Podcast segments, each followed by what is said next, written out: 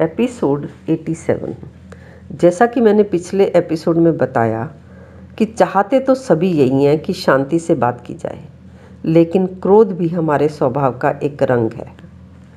लालच, घृणा जेलसी नाराज़गी, उदासी, हँसी, तुलना अपोजिट सेक्स अट्रैक्शन सब हमारे स्वभाव के रंग हैं। ये सब हमारे मन के स्वभाव हैं। किसी भी भाव को काटा नहीं जा सकता। दबाया नहीं जा सकता।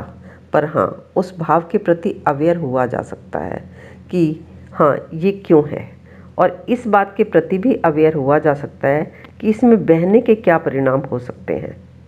जैसे खाना अच्छा लग रहा है तो इसका मतलब ये तो नहीं कि हम खाते ही चले जाएँ और अपनी तबीयत ख़राब कर लें। इसलिए दूसरे को सही, गलत, ऊँचा, नीचा अच्छा बुरा देखने की बजाय दिशा हो सकती है मन के आराम की। कि मन तुम्हारा अवेयर हो जाए कि मैं ये जो ज़्यादा खाने की चॉइस कर रहा हूँ, वो सहज है। तो मन में उसके प्रति विरोध नहीं रहा। अपने आप को कोसा नहीं गिल्ट में नहीं आए। दूसरे को भी ऊँचा नीचा नहीं देखा। मन में खुद को भी यही कहा कि इस चॉइस के ये कॉन्सिक्वेंसेस हैं। अगर मैं करता हूँ तो मुझे इन कॉन्सिक्वेंसेस के लिए तैयार रहना है। ओवर ईटिंग के ये ये कॉन्सिक्वेंसेज हैं। ऐसे ही मैं टाइम पर नहीं पहुँच रहा या लालच कर रहा हूँ, घृणा कर रहा हूँ, क्रोध कर रहा हूँ तो मुझे ये पता हो कि क्यों कर रहा हूँ और सदा ये भी याद रहे कि इनके क्या कॉन्सिक्वेंसेस हो सकते हैं। जैसे कोई कुत्ते की पूंछ पर पैर रख दे तो वो चिल्लाएगा ही। ऐसे ही कोई तुम्हारे साथ गड़बड़ करे तो हो सकता है तुम भी चिल्लाओ। वो सहजता है, वो क्रोध कोई बुराई नहीं है। और जिन्होंने मन के स्वभाव को जाना है उन्होंने स्पष्टता से इसे एक्सप्लेन किया है। बात समझने की है। मैंने भी, बात भाव समझने की है। मैंने भी भाव समझा है। तुम्हें भी शब्दों को ना पकड़कर भाव को ही समझना होगा। भाव समझोगे तो ना तो क्रोध आने पर खुद को नीचा देखोगे, ना ही दूसरे के क्रोध पर दूसरे को नीचा देखोगे। तुम्हें अब तक ऐसा कहने वाले लोग तो मिले ही होंगे कि क्रोध आग है, क्रोध पाप है।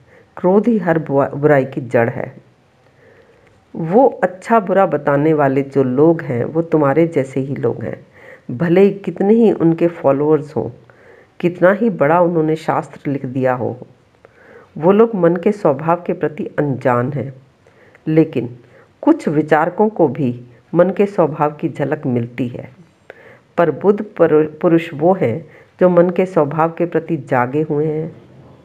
जैसे स्वेट मार्डिन की एक लाइन मैंने कहीं पढ़ी थी कि क्रोधित होना कोई बुरी बात नहीं है। क्रोध में बुराई तब पैदा होती है जब आदमी क्रोध में विवेक खो देता है। क्रोध के संबंध में उसे कुछ वास्तविकताओं की झलक दिखी, तभी तो उसने कहा कि क्रोधित होने में कोई बुराई नहीं है।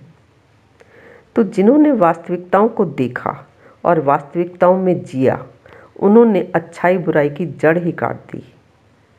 जैसे रूमी कहता है कि out beyond your right doing and wrong doing there is a place you can meet me there यानी तुम्हारे गलत सही के परे भी एक जगह है, तुम मुझे वहाँ मिल सकते हो। उसने सही गलत की जड़ काट दी। ऐसे ही कबीर ने भी कहा है कि बुरा जो खोजन मैं चला, बुरा न मिलिया कोई। जो मन खोजा आपनो मुझसे बुरा न कोई। ऐसा नहीं है कि वो कह रहा हो कि दुनिया में मैं ही सबसे बुरा हूँ और मुझसे बुरा कोई नहीं है। नहीं, वो कह रहा है कि अच्छे बुरे का कोई आधार नहीं है और जो इमोशंस हैं, वो सभी के हैं, वो मेरे भी हैं। वो बस इमोशंस हैं। उन इमोशंस में ना तो कुछ अच्छा है, ना कुछ बुरा। वो अच्छाई बुराई से परे हैं। सारे इमोशंस तुम्हारे भी हैं, दूसरों के भी हैं। कोई भी ख्याल तुम्हारे मन में भी आ सकता है दूसरों के मन में भी आ सकता है। और तुमने उस ख्याल को रोक दिया, पर दूसरा आगे बढ़ गया तो उसके कॉन्सिक्वेंसेस भी वो ही भुगतेगा।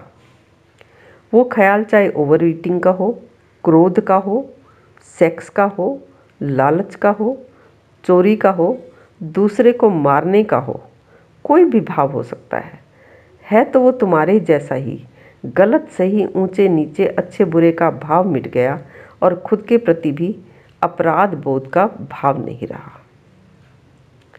मैंने ये बातें इसलिए नहीं कही कि आपको मेरी बातें अच्छी लगें या इससे आपका मनोरंजन हो। मनोरंजन के लिए आपके पास बहुत साधन हैं। और ये बातें इसलिए भी नहीं कही गई कि मेरी बातें सुनने से आपका कोई लाभ होगा। ये भी धोखा है कि अच्छी अच्छी बातें सुनने से लाभ होता है। मेरा महज इतना सा बताने मात्र से कुछ नहीं होगा। शुरुआत में तुम्हें कुछ दूर तक किसी के, किसी ऐसे के साथ चलना पड़ेगा जिसने इन बातों को जिया हो। क्योंकि इन बातों को जिया तो जा सकता है, लेकिन किसी सिद्धांत की तरह बताया नहीं जा सकता। इन बातों को सिद्धांत या विचार की तरह समझना उसी तरह नामुमकिन है, जैसे तैरे बिना तैरने के अनुभव को शब्दों में समझ लेना। अंत में कहना चाहूँगी कि मेरी इन बातों को सुनकर अगर आपकी प्यास जगी हो और आप सही गलत के पार जाना चाहें तो हो सकता है हमारी टीम आपकी राह कुछ आसान कर सके। उसके लिए आप हमें संपर्क कर सकते हैं।